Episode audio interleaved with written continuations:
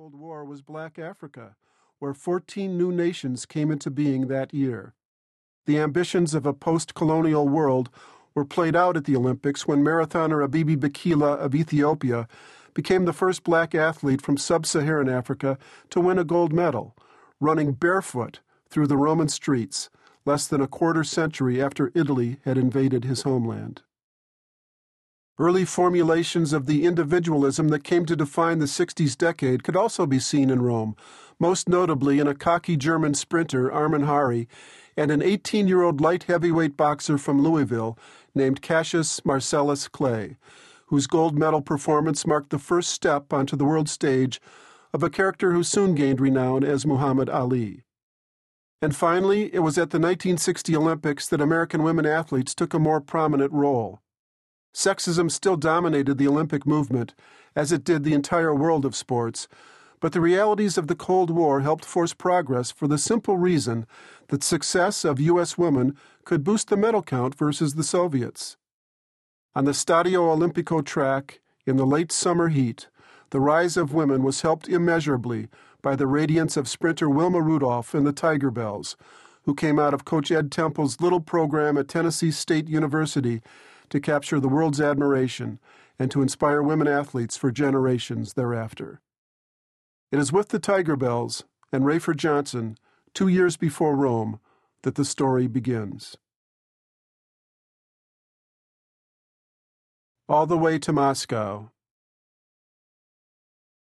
Darkness fell slowly in midsummer Moscow, but the Americans arrived so late that the chartered buses needed headlights to illumine the ride from the airport on the Monday evening of July 21, 1958.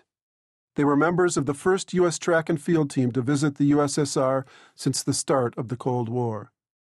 Out the windows, flashes of light and shadow flitted by. Drunken men slouched in dimly lit doorways, armed soldiers at the intersections, broad avenues with little traffic other than buses whose exhaust fumes fouled the humid air and the occasional black sedan claiming the VIP lane. Edward Stanley Temple had seen far worse back home. As someone who had spent a lifetime dealing with alien environments because of his skin color alone, Moscow was just a stop on the road, another way for the coach and his athletes to get where he wanted them to go, past Russia and into history at the 1960 Olympic Games in Rome. This leg of Temple's improbable journey had begun three weeks earlier with a gesture of audacious confidence.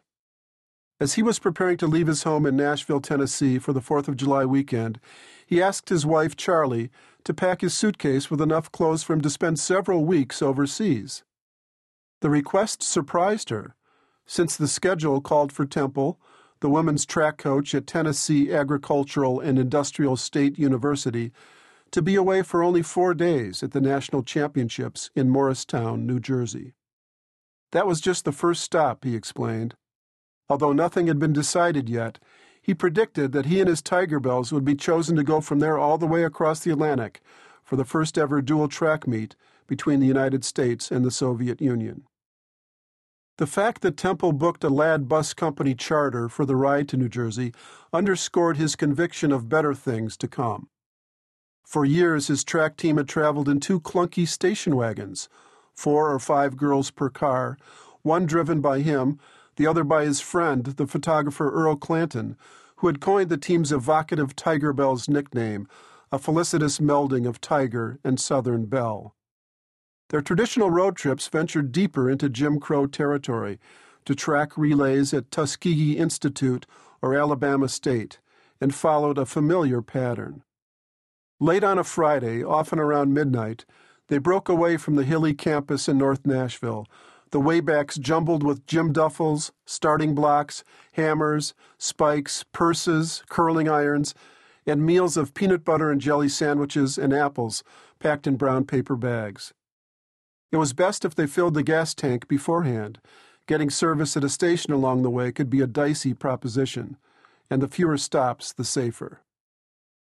Temple grew up in Harrisburg, Pennsylvania, and he recruited a few athletes from the projects in Chicago and New York, but most of his runners came out of rural Georgia towns like Jakin, Griffin, and Bloomingdale.